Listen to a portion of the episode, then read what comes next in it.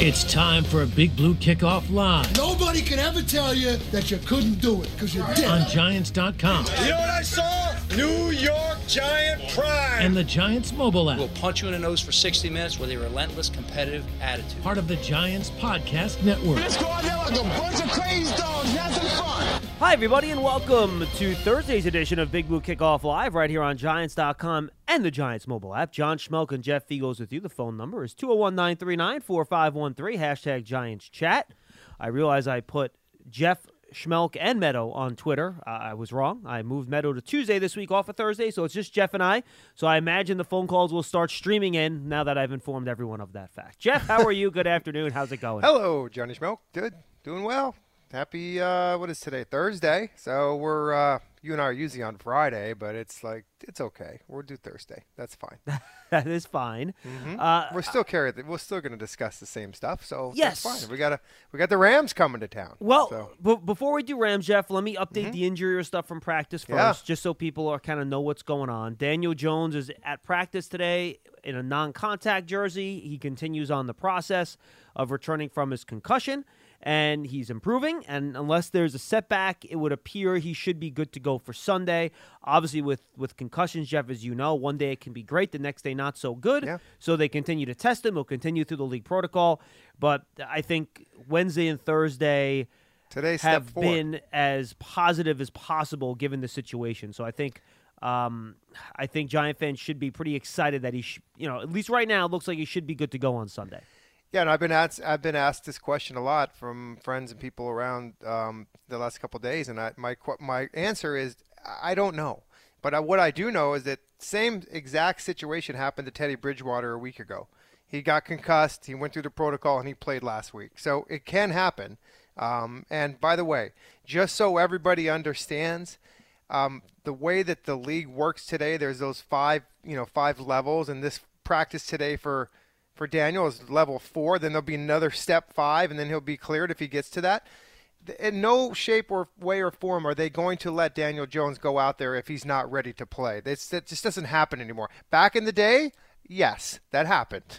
With me, yes, I got hit by Jeremiah Trotter. I had a concussion. I could not remember anything about anything, but there was no concussion uh, protocol then. I thought I was good. I, they said how many fingers? I gave them up four. They said four. But boom, bam. That's so. They're not going to put him on the field because I've been reading a lot about people like, well, is it is it fair for him to be on the field? Do you think he's safe? They're not putting him on the field, John, until he's safe. The so whole everybody reason, understands that. yes, the whole reason the protocol is in place, Jeff, and I'm happy you brought this up, is that determines if he's safe to play. That's, That's why right. the protocol is in place. So if he passes the protocol, he's good to go. It's not like if you wait longer, anything's any different. It, that's why the protocol is in place. So if he That's passes right. the protocol, he's good to go. And initial symptoms and reaction to the initial hit does not indicate the severity of the concussion. So even Yeah. though he was kind of bumbling and stumbling around, It's, it's, it doesn't matter. that what matters is how he tests the next few days in terms of how that concussion has affected him. And you So- want to know something? You and I are different. Daniel Jones and someone else are different. It, everybody reacts differently to head injuries and concussions Yeah. like this because it just some are worse than others. Look at Sterling Shepard. He he missed a lot of time with that with that uh, concussion. Um, and so you know it just it just depends. I mean, you and I could get smacked upside the head by Medow, okay, and we both would get, be concussed. Yeah. But you and I would be different. You know, who knows? M- Medow would have to use some type of large, heavy weapon, I think, to concuss Well, I'm us, afraid no? of that because that's probably the only way he would be able to hit us and, And- damage us. Reach our heads, for that matter. That's right. Sandbags, where are they? The sandbags. Oh man. Uh, uh, otherwise, We haven't injury- seen those in a while. No, we have not. I mean, Lance hasn't been in this building in like two years. It's been. Nobody's been in that building except for you guys. Yeah. You've been here once or twice, maybe. I know, but I mean, I Not don't the even same. count that. I know, I know, I know. Anyway, I wish. Um, other injury issues to keep uh, keep an eye on here. No sign of Saquon or Kenny Golladay at practice today.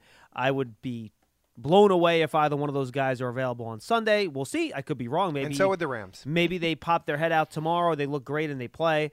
But I, you know, I think it's unlikely at this point. Sterling Shepard was very confident yesterday when he spoke to the media that he's going to be able to play this week, so that's good. We'll see about Jabril Peppers and Darius Slayton. They're coming back from hamstring injuries. Uh, Joe Judge said today they had progressed uh, progressed last week and they hope they can continue to this week. I think they feel somewhat confident about those two guys. Matt Skura was on the practice field today after missing yesterday. Andrew Thomas was back on the practice field today after missing yesterday. They're going to work. So those are the major guys, Jeff, to keep an eye on. No sign that Kadarius Toney might miss this week. That's another one. Uh, it's a long list, but I think I got I think I got everybody. Am I missing somebody? No, but a couple things, a couple Please. housekeeping things. I'll give you some insight. Um, for all those scoring home, Thursday. Today's Thursday, right?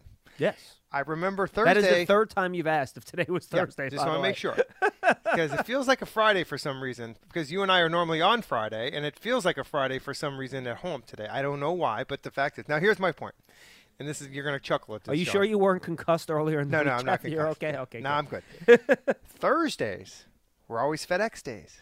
You know what happens on FedEx Thursdays? Fines come out on Thursday. So KT, being the rookie, doesn't understand what Thursday FedEx days are yet. And so I think there may be some sort of a little letter on his stool in front of his locker probably today, which is not going to be good. Welcome to the NFL. It kind of teaches you a lesson that you cannot throw punches in a game.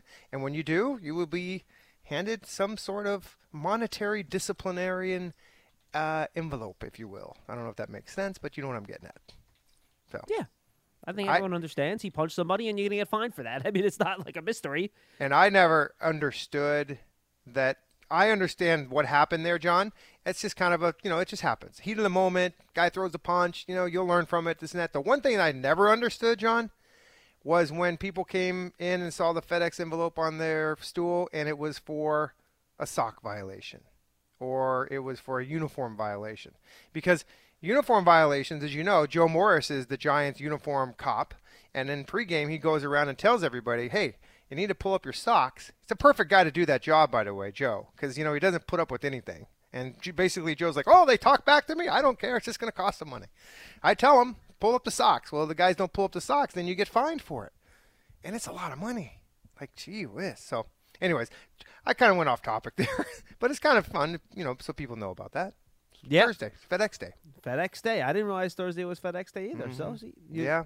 you learn Yeah. something new every day. Go poke your head if you're if you're able to walk through the locker room. and I, I made this point FedEx. yesterday with the, uh, I'm not allowed in that locker room yet, Jeff. Oh, really? Okay. Tearing. Yep. No, I am not. I have not set foot in that locker room in two years. So, um, just very briefly, Joe Judge, and if you weren't listening to the show yesterday, basically said that any in-house um, ramifications for Kadarius Toney's punch will be kept in-house. Oh, sure. So we're not going to know until Sunday if that cost him playing time, a start, a quarter, a half, a game, whatever. We're not going to know that until Sunday.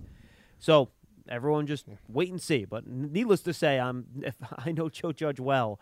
Uh, there was more than just a conversation between he and Kadarius about what happened after that game. Of So- course. Yeah. Hey, listen, you were at the game last week, so I remember um, there were some reports from uh, a couple reporters that were at the game saying that how um, Sterling Shepard and Darius Slayton were going through a whole workout before the game. So that's pretty promising. The most likely that they're probably going to play this week. That's good for the offense. Shepard, I think, is probably a little bit further along. Is my bet. Gotcha. Yeah, and each one of them different. But listen, if Daniel Jones can play, that's a huge, huge bonus for the Giants because you know that um, he gives you every opportunity to win games with him being in there, and and you know that continuity with the offense and getting Andrew Thomas back would be a, a big, big help. Um, I think some of the voids there is going to be obviously the big playability at the running back position, and we got to look at that. You know, um, that's what Booker's here for, so he's going to jump into a, a bigger role there. And um, but I think you know, as far as the offense goes, and if Daniel's back, and um, you know, hey, listen, that's that's that's good. And those are those wide receivers. I mean, Kadarius Toney's a guy that now everybody is going to be wanting to see him get the football every play. You know, Which, So- by the way, I want to point out, Jeff. I went back, I looked at all his catches. Mhm. This is not a situation where he's, you know, running a very traditional route tree and he's killing guys out of breaks and he's Oh, running no. super nuanced routes. And by the way, that's fine. This is not a criticism. And Jason Garrett actually spoke about today how good Toney's been at at um, perfecting his route running. He's very coachable. He's, you know, absorbing all the details and, and, and things of that nature. So it's important to note that he's getting better at it.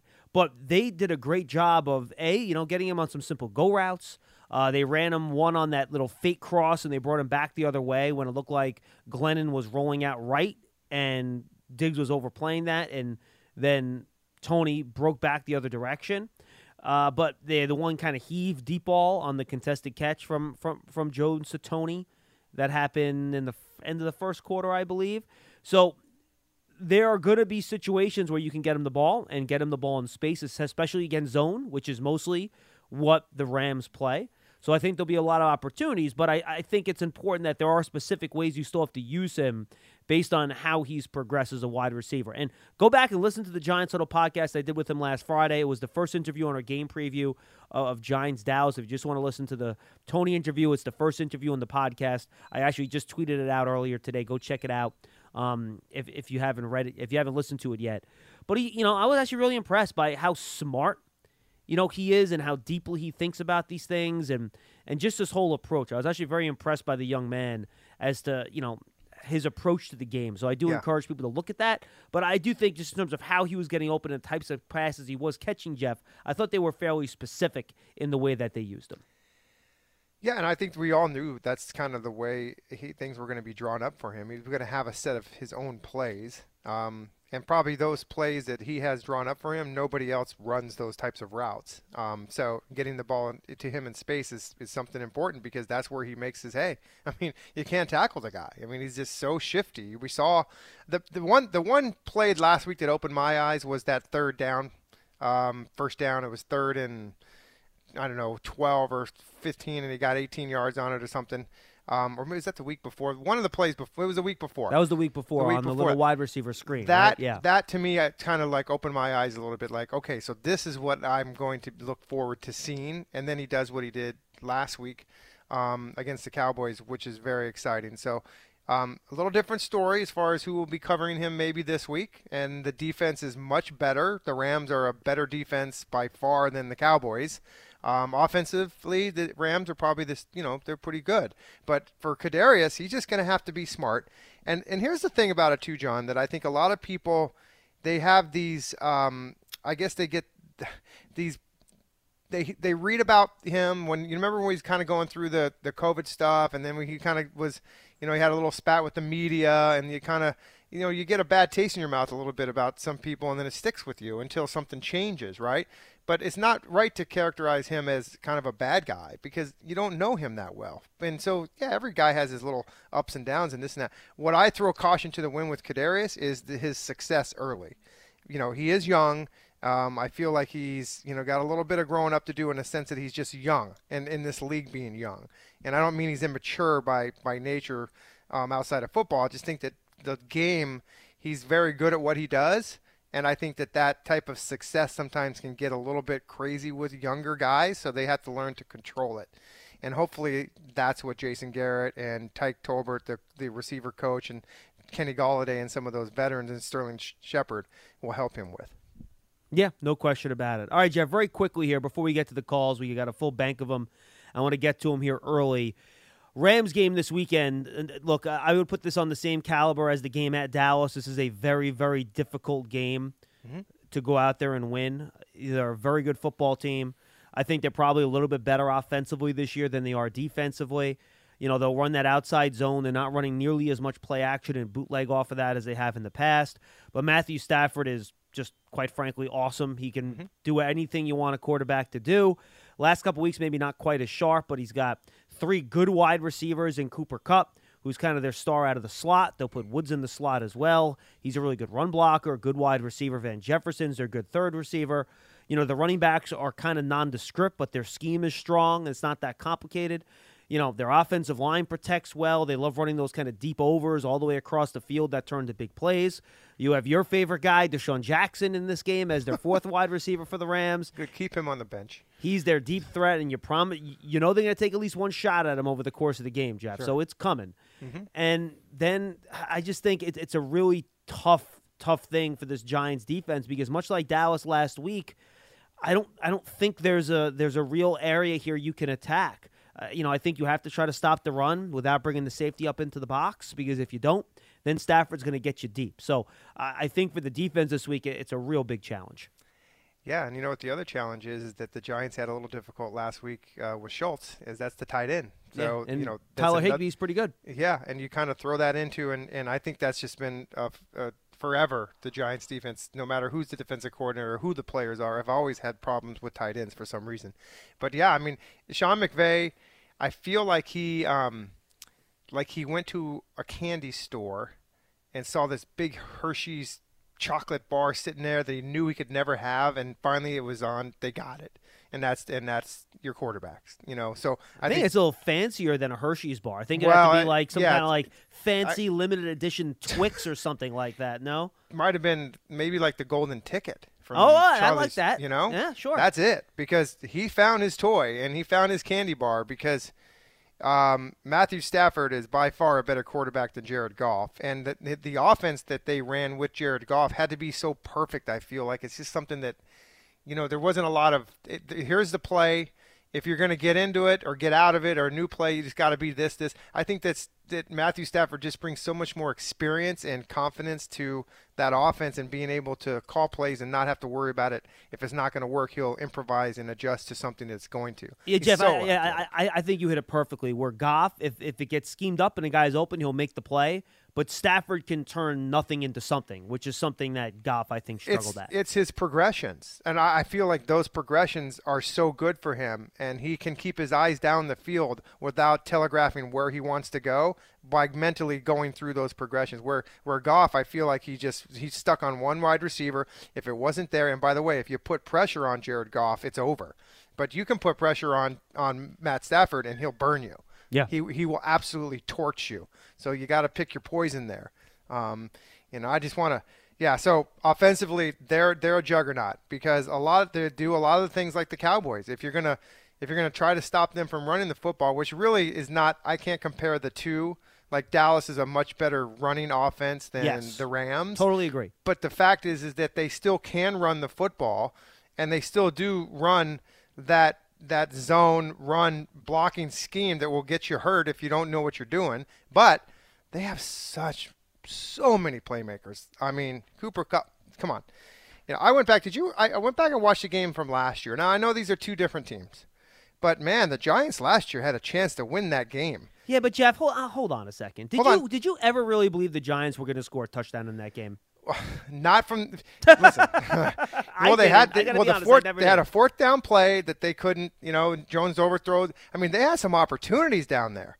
Um, and they and the defense stood. You know, they they they they stopped them and they got the ball back for the offense. But they just yeah, it's just I'm the red zone to me is the biggest square peg in a round hole I've ever seen. It, I just what is what is the problem? It's just like why can it be so? And then It was a little better versus Dallas. They got in there well, couple yeah, because you know what, and uh, I'm I'm talking about like no, I, I know, I know. uh, you know what I'm saying. Collectively, it just it's it's permanently in my brain until I see, you know, the Wildcat run last week, which I was like, whoa, look at this, this is exciting, and and wow, okay, well, you know what, you got the athletes to do it.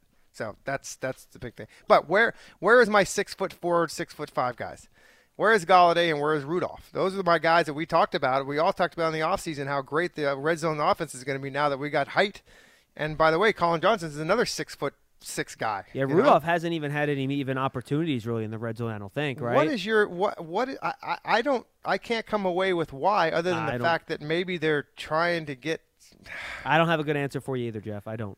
Because you know what I, I don't want to say that they've been they've been going up to, against some very very prolific pass edge rushers that they've got to keep him in to help block. I mean yeah Cam Jordan might have been one, but Now- they did do that. I will say this too. I don't think Rudolph is separating very well right now. I feel like you Yeah. know coming back from Yeah. that foot, I don't think he's moving at hundred percent of where Kyle Rudolph can move from a physical standpoint. So maybe that's part of it. Sure, there's a lot that goes into it that you and I don't know about. Yep. So we'll just move on. And then briefly on the Rams defense, Jeff, not as good as was last year. They were the best defense in the league. they got not two the of the best players at two of the positions. the Correct. league. So that's the thing. And, you know, Aaron Donald, Jalen Ramsey, very quickly. Ramsey, he's playing more inside this year than he has in years past. And, you know, his numbers aren't quite as strong, but he's still a playmaker. He, he will tackle, he'll attack the football, get interceptions. You got to be careful when you put the ball out there. And then Aaron Donald's just a one man wrecking crew. Mm-hmm. Literally, there's no other way for me to describe him. He can wreck a game for you. The Rams are lining him up literally left end, right end, left tackle, right tackle. He's actually been lining up more at end this year than he has at tackle. So they will try to find the matchup and exploit it. So I would expect to see him over the Giants left guard, whomever that ends up being this mm-hmm. week. I mm-hmm. think they'll if if Nate Solder is one of the starters, they'll probably hunt him, given that he played poorly against Randy Gregory last week. If Matt Parrott's in the game, they'll probably try to go after him because he's very inexperienced. So they will try to get Aaron Donald in a matchup that they like, and the Giants are just going to have to be aware of him at all times because that guy, run, pass, you name it, he can wreck it. And he is just as good of a pass rusher on the interior that this league has frankly ever seen. Period. Stop. when you look at the Giants' offensive line compared to the Rams' offensive line statistically, they're pretty similar. When I was looking at the numbers as far as the pressures and sacks and and um, things like in hurries, all that stuff, they're they're very similar, but they just don't seem like it. But here's the thing: if you're the offensive line for the Giants, they've done a nice job at communicating, even with the the insertion of different guys in different positions and stuff like that. The last two weeks in a row, no sacks. No sacks, Jeff, but they they had the fourth highest pressure rate in the league last week. That's where I was going. Yeah. so they're getting close. And what happens is if they're getting that close and you have a dominant player like like you know who, uh, you have to pay attention to them. Sometimes that you give up a little bit somewhere else, which that's what scares me a Yeah. little bit. So And they have Leonard Floyd out there too, who can rush the passer. So yeah, yeah, very athletic, fast. Um, you got to know where he is at too. So, listen, I, I think that you know this, nobody's given the Giants a chance to win this game. Um, I wish the Giants had a better way of winning at home. I don't know what the stigma is there, um, but maybe this weekend it'll change. But this is a formidable opponent. They're they they really do things well, and even in the kicking game, the kicking game is is out, is outstanding also. So not a lot of weaknesses in this in this Rams team. And by the way, I think they're probably one of the favorites to, you know, be in the NFC Championship or Super Bowl for the for the NFC. no question about it. All right, Jeff, let's do phone calls here. All right. 201 939 4513. I'm with you. I think the Rams are top three NFC team. Sure. And I think the Giants played another one of those top three or four NFC teams last week, too, in Which, Dallas. by the way, John, real quickly before we get to the calls, one of my favorite guys to watch punt is coming into town, and that is Johnny Hekker. Um, he is a stud. This guy is big, strong. He can do anything with the football. He can throw it. He can run. He can kick it. He's like the can do it all at that position. Number six for the other team. Look out. The Delta variant is spreading quickly in all areas of New York State. People who are not fully vaccinated are at greater risk from COVID-19. Protect yourself and get vaccinated. Visit ny.gov slash get vaccinated or talk to your healthcare provider. All right, let's go to Stas in Washington. And Stas, I'm not going to relitigate your last call, but I did no idea that was your background, and it's awesome. Thank you for that. And now I'm sure you want to talk some Giants football. Go ahead, pal. Yes, thanks, thanks, John. Um, so hey, Jeff, first of all, I'm with you, man. Like I, I literally took my garbage out a day early this week. Like I've been ahead a day this whole week. You know why? Like, Here's the other I- reason too, because Monday was a holiday. See, so that like screws up the whole week. It did something because my wife was making fun of me because I've been ahead on everything. But um, couple of things. Um, Charlie's elevator does not stop on every floor. That's it. That's only way I can determine that guy's erraticness. His elevator is, is, is not going at, in every floor that it should. Um, as far as this game goes, you know, Jeff, you said Johnny Hekker is your guy. I hope you get to see him punt all day, but I doubt it. I know. Okay, that I think that the Giants need, in order to make this a game, in order to make this a game, the Giants have to contain Aaron Donald. I'd rather try to create a miss. You got to make the. They're gonna have to make the defense declare early, so maybe some up tempo. And hey, man, they use QB spies. Maybe we need an Aaron Donald spy. If we see him on the left, throw a tight end. If he goes to the right, throw the tight end that way. Like, just follow the guy because he's an absolute beast. The guy's a. a he, he like you said earlier, he's a game wrecker, and if and if we can't contain him, because he's gonna get his sacks, he's gonna get his hurries, he's gonna get his pressures. But if we can't contain him, it's gonna be a long day. Yep. And and I will try my best if I was the offense. you can't say much negative about Jalen Jalen Ramsey's game, right? It, but if he does have a problem, it's with the smaller, twitchy, faster type receivers. And Agree. I was the Giants, I I would try to put Kadarius Toney in motion and and create that mismatch and make him force Jalen Ramsey on Toney, and even if it's just to clear him away from our other receivers and our other weapons, because I don't see any other way. It's going to be a long day, but you know I will be tomorrow morning. I'll get up and I'll be cheering my team on with all the hope in the world. But it, it's just it's just going to be a long day, and I'm I'm glad Daniel Jones is feeling better. And the quick question, I'll take your answer off the air. Last I heard was Nick Gates was on a, onto a sixth surgery. That sounds crazy. Um, do you guys have any updates on him and any updates on his possible, you know, continuation of his career? No, honestly, I had not even read that. he was on to his seventh surgery. Where'd you read that, Stas? I wouldn't mind checking that out. It looks like we lost Stas there. Um, but uh, no, I had not heard that, Jeff. To be honest with you, I'm not sure if you've kept track No, of any of I that. have I have not. not. But Yeah. look, if he's on to his seventh surgery, that tells me it probably was some type of compound fracture, right?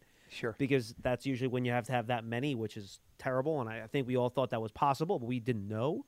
Um, but Well, yeah, he broke, I mean, he broke two of his bones. Like I mean, two two bones in his leg, like the fibia and the tibia, and there was like this. It was really, and and and, and part of it, John, as you know, that you know we're we're just not around folks we're, we're just not around things you know normally we when we're in the building and we're kind of you know having lunch and we're hearing things and this and that it's unfortunate because we don't get a lot of information and, and obviously they don't put a lot of information out there anyways because they're just not medically sure. at least, right? Exactly, and and I don't know if he's um if he's back home. I hope he is, but um you know that was that was a, almost a month ago, so you would hope that he's that he's back home and, and healing up. So 201 939 4513. 201 939 4513. Let's go back to the phones and say, What's up to Doug in Rochester? What's, What's up, going on, Doug? Doug? Hey, what's up, fellas? I'm in Cincinnati right now. for my Okay. funeral. Yeah, from my dad's funeral. Um, I'm sorry, I Doug. also wanna- um, I don't know, John. I think it was you and Paul when I talked about the safety position.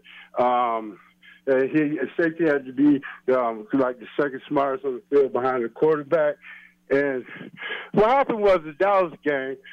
First of all, Williams is a rookie on Amari Cooper touchdown. He out there no, no man's land, one on one with uh, Amari Cooper.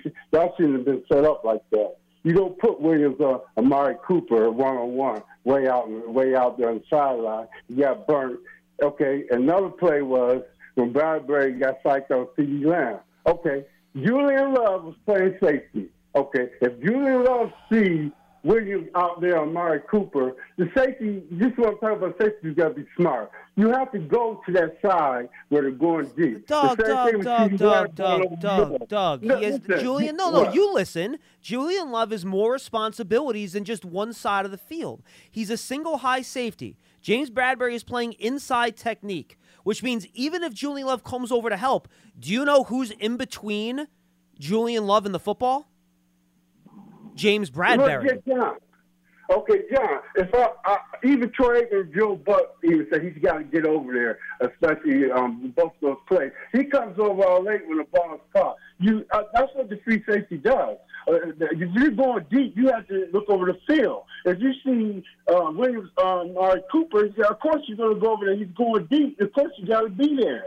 That's what I'm talking about. That was CeeDee Lamb, not Amari Cooper. So which guy should he help out on, Lamb or Cooper? Because No, both guys are pretty I, good. I'm talking about listen, listen. When Williams was on Amari Cooper, Amari Cooper went down the sideline, and scored a touchdown. I'm that not- was yeah, Williams, the I- rookie, on him. No, no, that, that that's fine, and, and and that was closer to the middle of the field. I understand your argument on that. My point is on the CeeDee Lamb play is that if you're playing a single high safety and that pass is thrown like two yards from the sideline, that's a really, really big ask and a tough play for a single high safety in the middle of the field to get all the way to the sideline to make a play on that ball. Carl Banks said the same thing in the game. That's a really, really tough play. And how about this? He's your number one cornerback. Cover the guy. How about that? Yeah, well, okay. Well, the quarterbacks, I'm not saying they're doing a good job, but I mean, still, the free safety, it, it has to make decisions. And like I'm saying, like that one, that one down the sideline with, uh, with Amari Cooper and Williams. First of all, Williams, what's he doing on Amari Cooper one on one? First of all, He's that's a- not even set up right. He's a. What do you mean it's not set up right? They have a bunch of good You- wide you receivers. He's on the field, so then you can't play him. If you say you can't Yeah. guard a wide receiver, then you shouldn't be on the field. Plus, they might have Okay, motioned him over there to get a matchup. That's, I mean, it, it happens. Yeah, that's the, that, that's how the NFL works, man. If you're playing a defense, you, you don't just travel one player with one player over the course of an entire game. That's not how the NFL works.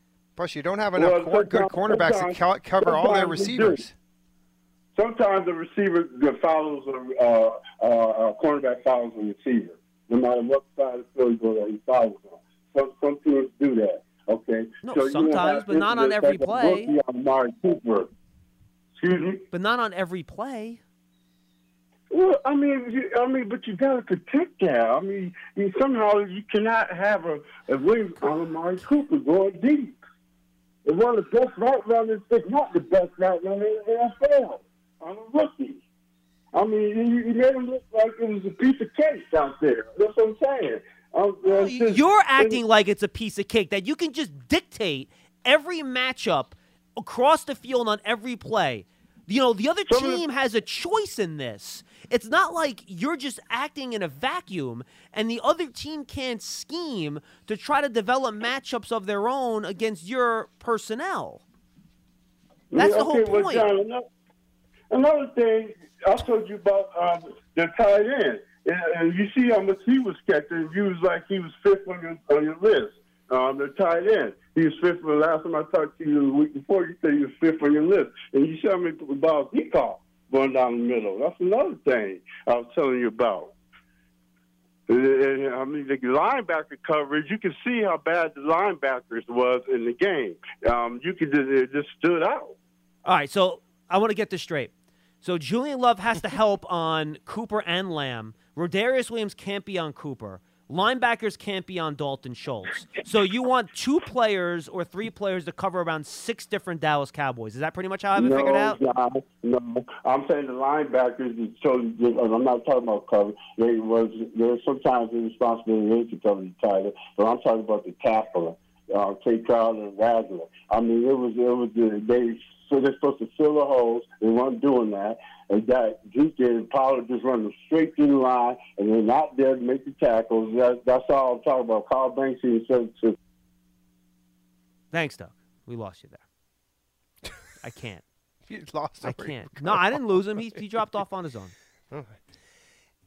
Just, just go on. It's, it's, it's. we don't have enough time to discuss how. I mean, you act like you can just dictate who guards who on every single play. I mean, that's not how the NFL works. Listen, those those two plays that he's pointing out. Okay, Rodarius Williams, by the way, was was covering. He was on Amari Cooper. Yeah, he, he was didn't make a play on the he, ball. He was within a few inches of getting his hand the ball the ball. went right through his hands. Yeah, I don't think it was as close as, as it was made out to be. But, But, it went through. But anyway, my point is that and, and Julian Love on both those plays was a little. They were he was late getting to both of those. Okay, but I mean, listen, But the dude, it's- one to dude, Rodarius, the one to Cooper was a little bit more in the middle of the field. And The- that's fine. If you want to complain about that play, I totally get it. fine. But the other one, the ball is thrown to the outside shoulder of the receiver, and your and your all pro cornerback is on him. You know, yeah, you want to get some coverage on the over the top from the safety, but I mean, you basically, if you're a single high safety, your responsibility is that you gotta you gotta be careful what you commit to because the quarterback is watching you. Okay, and so you gonna you're gonna break late all the time because if you don't, then the court if you break early, the quarterback's gonna know where you're going and he's not gonna throw it there, and he's gonna there's gonna be another guy open. That's and again, Bradberry's playing inside technique, Jeff. exactly. It's not like he's playing on the outside shoulder of the wide receiver, trying to force the ball inside to safety help. That's not what the that's not what the design of the play was. Exactly. It was an outside throw, and he was playing inside, and it's, it's hard for him to get. How are you going to have him go from the middle of the field to the sideline? Look, it's possible, and that's why the, the best single high safeties with It's- that type of range get paid all the money they are, and they're so good. And by the way, But most of them cheat. They cheat to get there, and if they get if they get caught, that's what happens when you say, "Where's the where's the safety?" Well, you know what? The the quarterback's eyes took him away from the play. That's what happens. You know, that's that's the that's the risk you take with that one safety out there. So I don't it's and by the way, most linebackers, okay, They're in the National Football League because they can cover. They have to. In today's game, you got to be able to cover. So you're going to get matched up on sometimes your best tight ends. I mean, what do you what do you gonna do? Everyone's trying to blame the scheme and the coaches here, man. You know, and, and Patrick Graham said this today. And he was more referencing the Rams, but I'm going to turn it back around on him. I know what he was talking about. He yeah, said I read it. Yep. Your best players have to play well if you're going to win in this league. And what have we been saying the whole time? It's not uh, coaches coach and players play. Okay? Yeah, sometimes um and by the way, I can promise you the coaches watch twice as much film as the players do. And because they have to develop point, you know, game plans. And so yes, will sometimes the the the call be wrong? Of course. That's just the way it is. But the fact of the matter is, is that when the coach puts you in a position to calls a play and you don't execute it, that's on the co- that's on the player. And we've seen a lot more of that than we should. And that's that's what he's saying. Those guys got to play better. They got to play better. Who are the I mean, Giants' best players on defense, Jeff? In your opinion. uh, I'm going to the make this very simple. Okay, on defense. Yeah. All right. Well, you get James Bradberry is one of your best players on defense. Um, uh, Martinez was was one of your best players on defense, and Leonard Yep. Williams. Those are your guys. Well, and I, I think both of us probably thought that the safety position was one of the team's deepest and best positions heading into the season, right? And they spent a lot of money on Adoree' Jackson in the offseason, right? I'm sorry. Did you say positions or players? I thought, well, one of their deepest positions because of the good players at the position. Yeah. You tell me, out of all those things that we just defined as strengths, name me two or three game changing plays those players have made over the course of the first five games of the season. There has not been one defining moment where I think that their guys gone up and made a heck of a, a play for an interception or no. And they've no. had opportunities for him, too. James Bradberry's had an interception against Washington. That was probably the biggest play. I, I think that I that the defense is you know in my off the top of my head, uh, you know, and memory's not my best suit, but I, I think that you know going back, I, there hasn't been. I have not seen that that huge play in a crucial moment to turn around a game when it's a strip sack fumble recovery thing, you know, or you know I think the one for Bradberry was the biggest thing. They got the ball back for the defense, and they went down and missed and were off sides. Oh, and by the way, I'm going back. This is for you, Doug. Hope you're still listening. I'm looking at the CeeDee Lamb deep play right now. All right, here's what happens. They line up in a two safety shell, and they, they basically fake that and they go into a cover one. So Julian Love is backpedaling away from that side of the field where Lamb catches it toward the middle of the field. Why? Because there are three wide receivers lined up to the left of the formation, and that's where Prescott's eyes go immediately following the snap. All right? Two seconds into the play, because the Giants blitz and they're a man to man, Prescott shifts his shoulders from left to right and throws deep to Lamb. So he would literally had three receivers on the left side, two of which were actually all three of which are running routes towards the middle of the field where Julian Love is standing. That's where Prescott is looking. So that's where Love's eyes are. And then he just snaps his shoulders and throws it deep to Lamb on the outside shoulder. There is nothing Julian Love can do on that play. Because if he plays to the right side of the field and is just playing that deep route, there is a deep cross, two deep crosses in the middle of the field that can go for about 30 or 40 yards. So, look, it was a good throw. Bradberry said post game he thought since it was a third down play, the receiver would run the route to the sticks to try to get the first down. That's what he was playing. And Lamb instead ended up running a deep route, and he beat him deep. It happens. It happens. Every week. That's not on Julian Love, in my opinion. In my opinion, that's not on Julian Love. But Yeah, that's your opinion. Yeah, but you're entitled to your opinion. 201 939 4513. 201 939 4513. Mike in Brooklyn's up next. Hey, Mike. Hey guys, how are you? What's Good, going on, Mike. pal? Oh, not much. I just called to uh, complain a little bit about. All-pro Yeah, tackle Tyron Smith. He's Take prod down for me. rookies. Pearson, Sec- prod down. Thank you. Sorry. Stand down, Pearson. Stand down. that was interesting. No, my bad, Mike. Um, That, that, that yeah, was actually. play you were just talking about. Yes. Yeah, he, he uh, D- Prescott brought the uh, uh, brought the safety over looking right, and then once he saw, he threw left, and and that was it. Uh, he had no he had no play on it. You know. Yeah, exactly. Um, I'm with you. Yeah, um, you know, the, today's NFL, the offense, the defense is behind the eight ball before they even step on the field. You know, just before all these rule changes that made it easier for the offense and the, the receivers to get open. I mean, the receiver knows where his route is taking him. The cornerback or the safety or whatever has to figure that out. So there's an advantage there. But you know, you can't put your hands on the guy after five yards. After every incompletion, the receiver and the quarterback are looking for a, a PI call. You know, it drives me crazy. Um, no matter what happens, they're always looking for a PI call, and they're always, you know, uh, going after the ref, trying to make their case for it.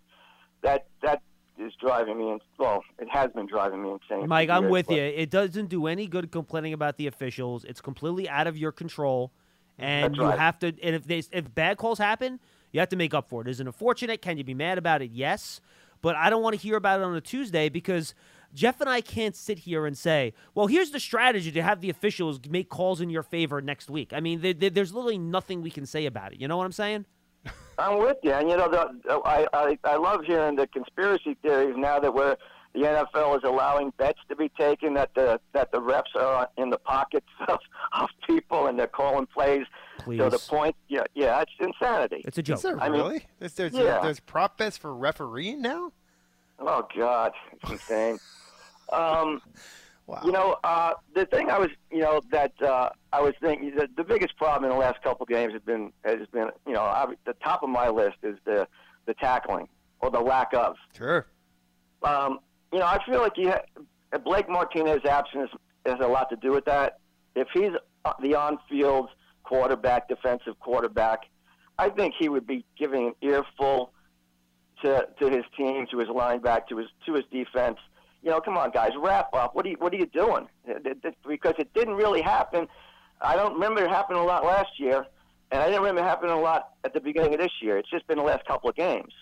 Am I right? What is Yeah. that? Yeah, I'm, I'm I'm sorry, Mike. Say that again. What were you uh, referencing? About the tackling uh, last oh, Oh, year the and this tackling. year. Yeah. Yeah. Yeah, about the you know missed tackling. It didn't happen a lot last year. Blake was on the field the whole year. Um, the first couple of games, I didn't notice a lot of missed tackling. Since he's been gone, missed tackling in the Saints game, the Cowboys game, you know, it's been a problem. I think we saw uh, it maybe a couple times in the first three games, but it's certainly been a, a much bigger issue against the Saints Yeah. and Cowboys, no question. And I my my take on the tackling, I've tried to I've tried to figure this out because I, I don't want to keep using the excuse that Blake uh, Martinez is not in there because you can't. Okay, this is a professional football team. It's a defense that was a top ten last year. Tackling is is is part of your bread and butter if you're a, de- a, defensive player, right?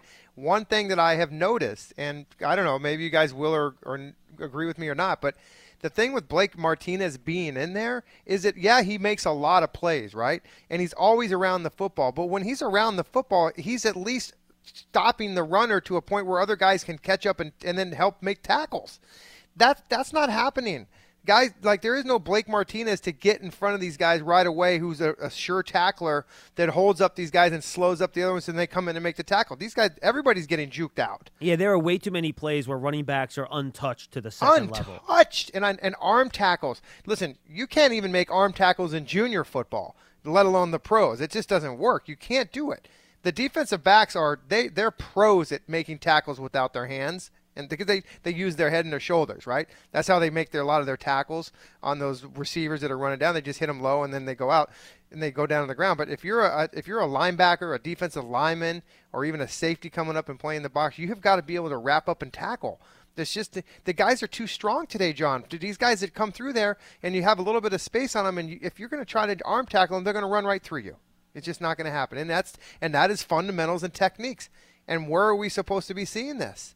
This is a team that's supposed to be fundamentally and technically sound, but it's not carrying over into Sundays or Mondays or Thursdays. All right, Mike, appreciate the call, man. 201 939 4513. 201 939 4513. Jeff in Maine is up next. Jeff, what's going on? Hi, Jeff. Oh, hey guys. Hey, uh, first a quick thing about Daniel Jones. Um, I've noticed the last couple games he seems to be moving around in the pocket a lot better, and I think maybe that helps cut down on sacks. I think that was the one missing thing from his game, and he seems to have gotten it. No, Jeff, I think that's a Um, good point. I do think Jones has been better. And this is something that I know we, we talked to his trainer in the offseason. It was something that he was working on this offseason. And, and I agree. I think he has done a better job of sensing that pressure and evading it in the pocket. We especially saw it last week. Because, look, I went back and, and rewatched it.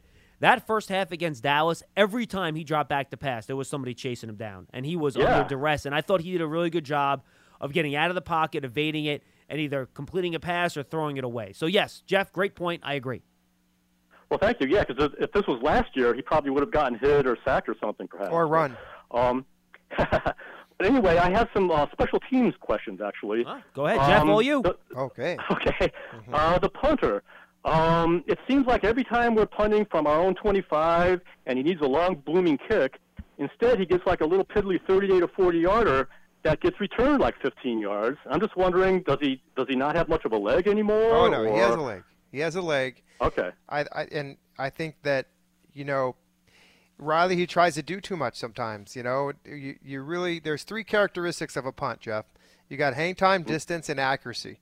You know, and, and it's Right. almost like if you it's almost like offense, defense, special teams. If you win two of the three components, you usually win the game. Well, you want to do you want to win two of those three. You want to either get great hang time and good location, or good location and you know good or um, accuracy outside the numbers, this and that. So trying to put all this together, sometimes you know he just doesn't do it. And then on the inside the 10 kicks or inside the 20 kicks, you know he's got that Aussie kick, and sometimes he's very dependent on those gunners getting down there and making plays for him. So um, it's designed by the way he kicks the ball for that thing to land on the 10 yard line going in. And if your gunners are not down there, then the ball's going to go in the end zone. So that's that's my answer. Okay. Yeah, I just didn't know if he had a few bad kicks or whatnot, but No, you're um, going to get the bad kicks. Trust me. At a you know average 75 punts a, a, a, a year, you're going to get a few bad ones, but you just don't want them to pile on each other, right? Every game have one here, over there, but you know once in a while you have a few. Okay, well, sure. Um, now, Kadarius Toney, his his the way he runs around with the ball seems tailor made to being a great punt returner. And I'm just wondering, like, what is it they're worried about about putting him back there that will score too many points and then the games won't be fair or something? yeah, that's it. Well, I mean, for one, I actually think CJ Board's done a pretty good job as Yeah. punt returner, for Yeah. one. And I think there was a chance we could have seen Toney back there last week. Yeah, Here's the didn't punt. Cowboys punted once. no, there's no, no, what do we call that? At bats, right? There wasn't enough at bats. yeah, they uh, just weren't. I mean, I think they punted once, right? I just don't think there were enough. I, I don't even remember yeah, punting at all. Yeah, they punted once. They had one return for seven yards in that game. So, um, yeah, I just think that was that's what the situation was for that. Um, Jeff, I do believe that uh, time will tell, but um, I, I think you'll see a little bit of like remember when Odell Beckham used to return punts when and you kind of Yeah. needed a big play here and there. Maybe that's the time you put him in. But I think that Coach Judge really likes uh, C.J. Board and his ball security because the last thing you want to do on any type of return situations, whether it's a punt return or a kickoff return, is give the ball to the other team. And I feel like him being a rookie and just not really that specialized in it yet, over time he'll get there. But I think C.J. Board is your more consistent give the ball back to the offense guy. Well, I agree with you with about C.J. Board. I think he's great on kickoffs and dependable, but I guess just having someone do kickoffs and punts, uh, I mean, I guess he's okay, but but who's the backup to him though, like on punts, you know? But uh, you know, I don't know. That's that's that that's fine, I guess. Um, I do have one last thing. I've been thinking about this for years, and I, I think I know a way to score like 10 or 15 more points during the year. It has to do with two-point conversions. And it seems like the criteria for deciding whether to go for a two-point conversion seems to be point differential. But I would submit that a better criteria would be how tired the opposing defense is. Because if you've just gone on a 15-play drive and it's the end of the game and you can see that the opposing defense is visibly tired, I think you're going to have a higher chance of uh, making the uh, two-point conversion. Therefore, mathematically and statistically, it's in your interest to go for the two-point conversion, which, by the way, is also more entertaining, and it is, of course, the entertainment business. You know? Yeah, and by the way, Thanks for the call, Jeff. by the way, the other team might seem seem to think the same about you. you know, they, they not just you know the Giants saying, "Oh, well, I'll, I'll give you an example of that. It didn't happen to be a two point conversion, but I feel this is just my opinion. I think that the Giants did such a great job with their conditioning at that at that Saints game when they went over in the overtime. They ran. I think they just I think they just beat down that Saints defense on that final drive of the of the overtime, or the first drive of the overtime to win the game.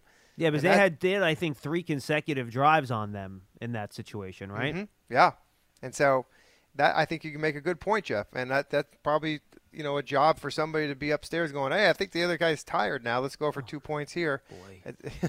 you know, I don't know how how you kind of identify that, but Jeff, take I'll take a guess here. How many punts have Giant opponents had this year? I'm just. I was looking at All right, so we stats. got five games, right? Yeah, five games. Take I'm going to go on average. There's probably four games, so that's 20. Let's just put it at 25, maybe. Okay, 20, 20 punts. in five games. No, no, no, Jeff. Okay. no, no. Hold on, hold on. I'm not done. I'm Oh, just I- doing my averaging Oh, here. So just five average. is Okay, I got you. 20. I got you. I'm guessing that the opponents have had 12, 13. Ding, ding, ding. Twelve. Well done, Jeff. Honestly, that was that was that was there nothing on the computer. That was just yeah. They've had seven fair catches. I'm sorry, they've had five fair catches and seven returns. And they're averaging actually 11.3 yards per punt return. CJ Board is uh, two returns for 33 yards. Yeah. Here's the problem, though. If your defense is forcing only 12 punts in five games, it's a problem. Well, just look at your third down conversion rate against you. And fourth down conversion rate for that well, matter. I mean, we stopped. The Giants did one stop fourth down. Up until that point, they were four for four. The opponents, I think, at one point in time. Yeah. What is the Giants' third down defensive uh, conversion rate for their opponent? Are we in? Are they in the 40s? I can check that. I'll need one second to bring that up. I don't have it handy. So Um, if you can oh, you know what? I'll tell you what be it good. is. No, I don't have it either. No. I just have. I, I just actually have the. Um, No, I got it here now. Giants defense third down conversions. Yeah. Is what you're well, they're for? 29th in the NFL, so that's going to tell me that it's pretty darn high. Uh, yeah, third down it is uh, forty-seven point six percent. Ooh. That is not good, Jeff. Are you on the page where it has one to thirty-two? So who's the first, or do you have to Oh, look I at? can tell you that. Um, last is the last three teams are Miami and Washington. And they are above fifty, or are they in forty? Uh, fifty-seven percent and fifty-six percent. Believe it or not, the team that's right below, yeah, it's really bad. Uh, the the, the, the team that's actually one, it's actually funny. The two teams sandwiched around the Giants, the team ranked 29th, or the, the team ranked 30th rather, are the Rams, and the team ranked 28th are the Tampa Bay Buccaneers. 48% and 46%. They're sandwiched right So around the I- Giants. Right off the top of my head, I'm trying to figure out why that would be when you have two pretty good offenses. That why their third down success rate is so bad. Is I would because say their of the sack- defense that they played, or is it just is it more is it more them, or is it more the defenses they played? You mean the offenses they've played? I'm sorry, the offenses they played. Yeah, excuse me. I, I mean, I think a couple things. One, I think their sacks per pass attempt being fifth worst in the league. I think third downs, you blitz, you play man, you try to get some sacks, right? I think that's part of it. Um, I would have to look at completion percentage allowed for the Giants. I don't know what that is, but I imagine that seems to be pretty high, just based on kind of what we've seen this year. You know what I mean? So I think that would probably be part of it. Let me see if I could find that here for So the Rams are pass, but- sandwiched. Are they above or below? They're above the Giants, right? You said the Rams, or Mhm. was it Tampa? They uh the Rams are one worse than them. The the Bucks are one better than them That's percentage wise. crazy. Hmm. Well, that's that's something that the Giants have to look at. You know. Yeah, I don't have Um, pass defense here for that, but look, I think it's it's pass rush pressure and then just the ability to to frankly force incomplete passes. I mean, the Yeah. Giants, how many forced? I mean, I can look it up right now, but I just don't think the Giants, you know, have many forced incompletions this year, Jeff. I mean, th- to me, they just don't. You know, in terms of passes, pass breakups, they have 20 this year through five games. That's only four per game. It's not a lot. Not a lot in a league that throws a lot. Yeah, right.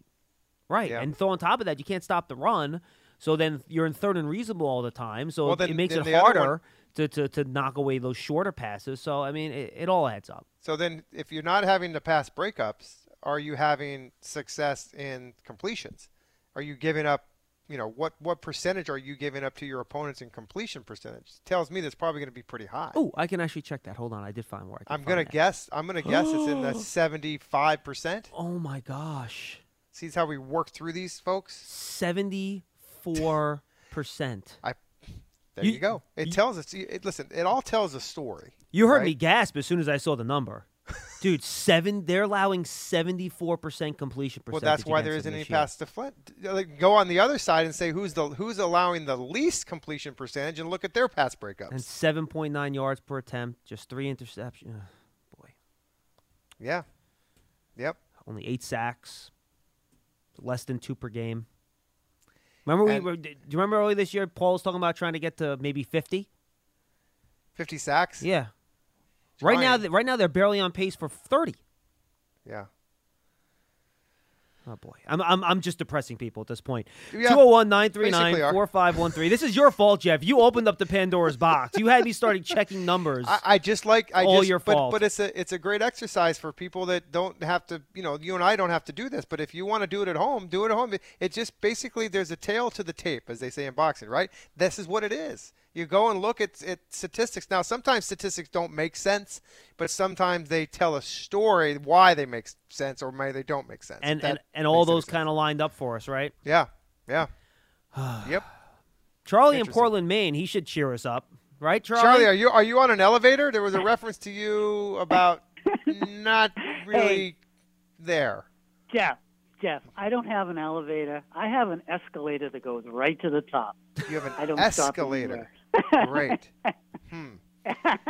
Just watch your Don't you fingers love- in that escalator.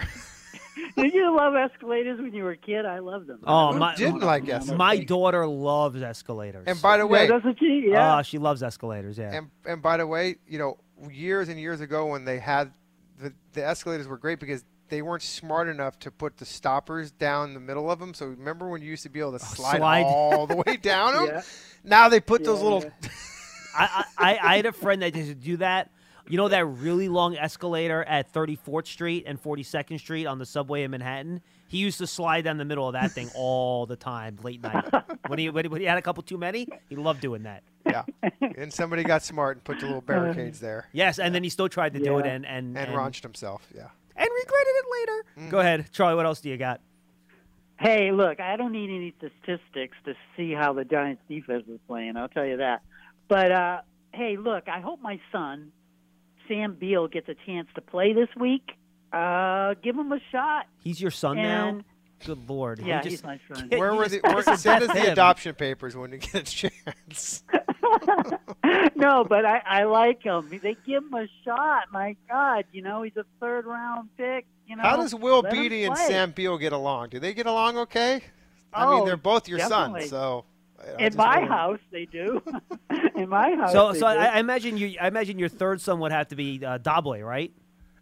Pepe Le Pew. no, actually, actually, Herbert, Justin Herbert is. Oh, sure, my, yeah. Oh, you can't have a non-giant as one of your kids. Yes. Oh, he should have been a giant. I don't even Stepson, maybe. Not son, stepson, maybe. All right, stepson. hey, uh, the, the other thing is, who's gonna who's gonna cover Kupp?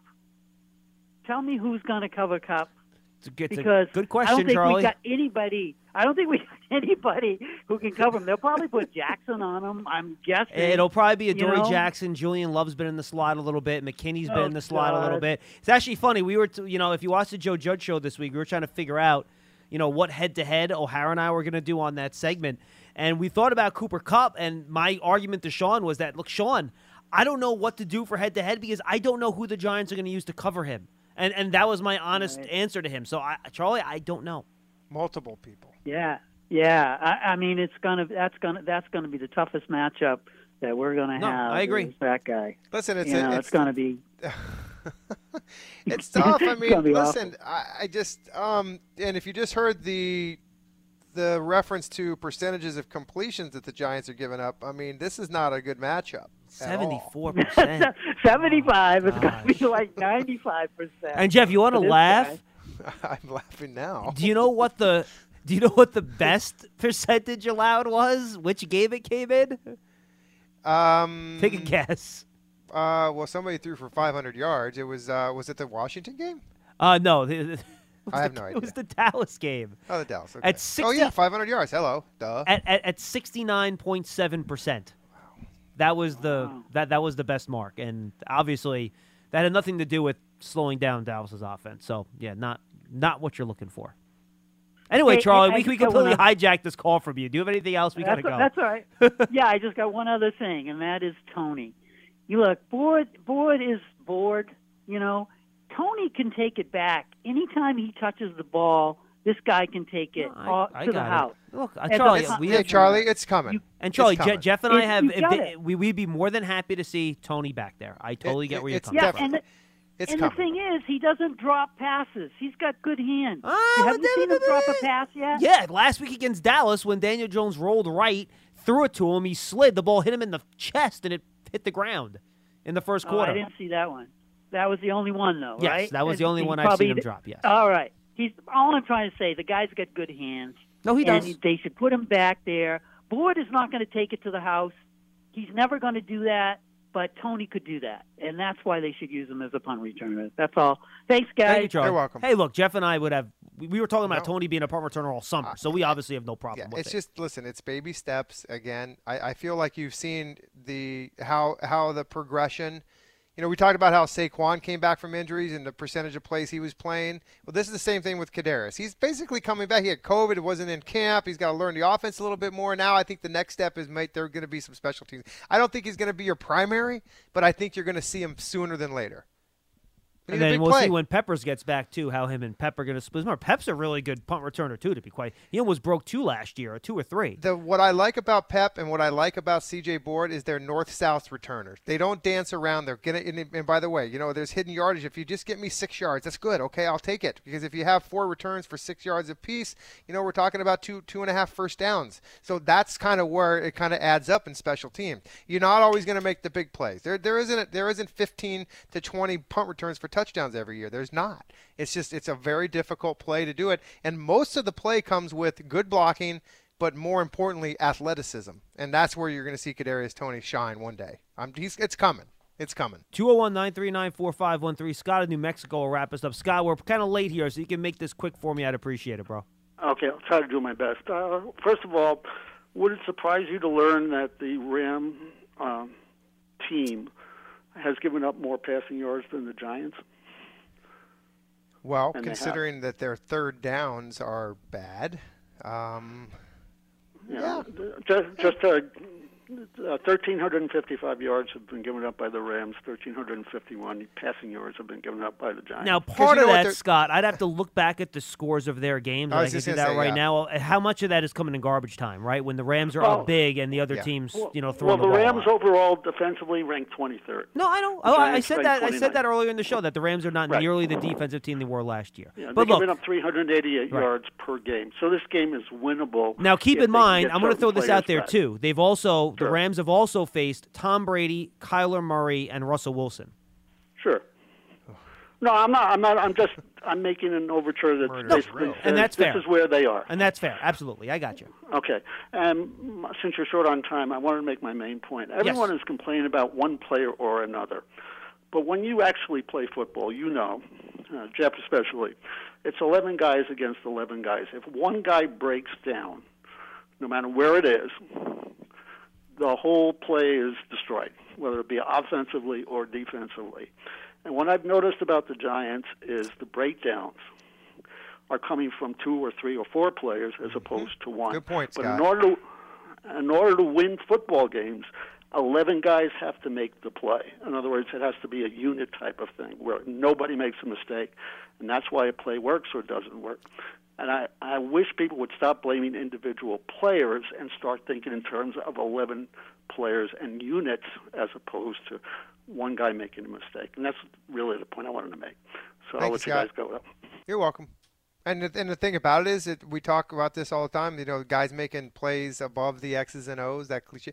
Well, that's kind of a lot of times what happens. You know, when there's breakdowns and you got to depend on one of your star players, and even maybe not your star player, but just somebody that's just going to go make a play, make a play that's just you got to that's going to win the game for you, or something, or you know that's going to stop a third down or a fourth down play. That when you look back at those five or six plays every game, and you go back and you say that's one of the plays. That guy went above the X's and O's and stuffed them on a fourth down play, or they got the ball back, they went down, scored a touchdown to win the game. Those are the kinds of things you need. You need more of those. Jeff, just haven't seen him. Good stuff, my friend. Thank you, John. Thank you, everybody. We'll Have a good day. for one more Big Blue Kickoff Live this week. It's uh, tomorrow from 12:30 to 1:30. Me, Lance, and Paul will take you the rest of the way. For Jeff Feagles, I'm John Schmeelk. Thanks for being with us. We'll see you tomorrow for Big Blue Kickoff Live.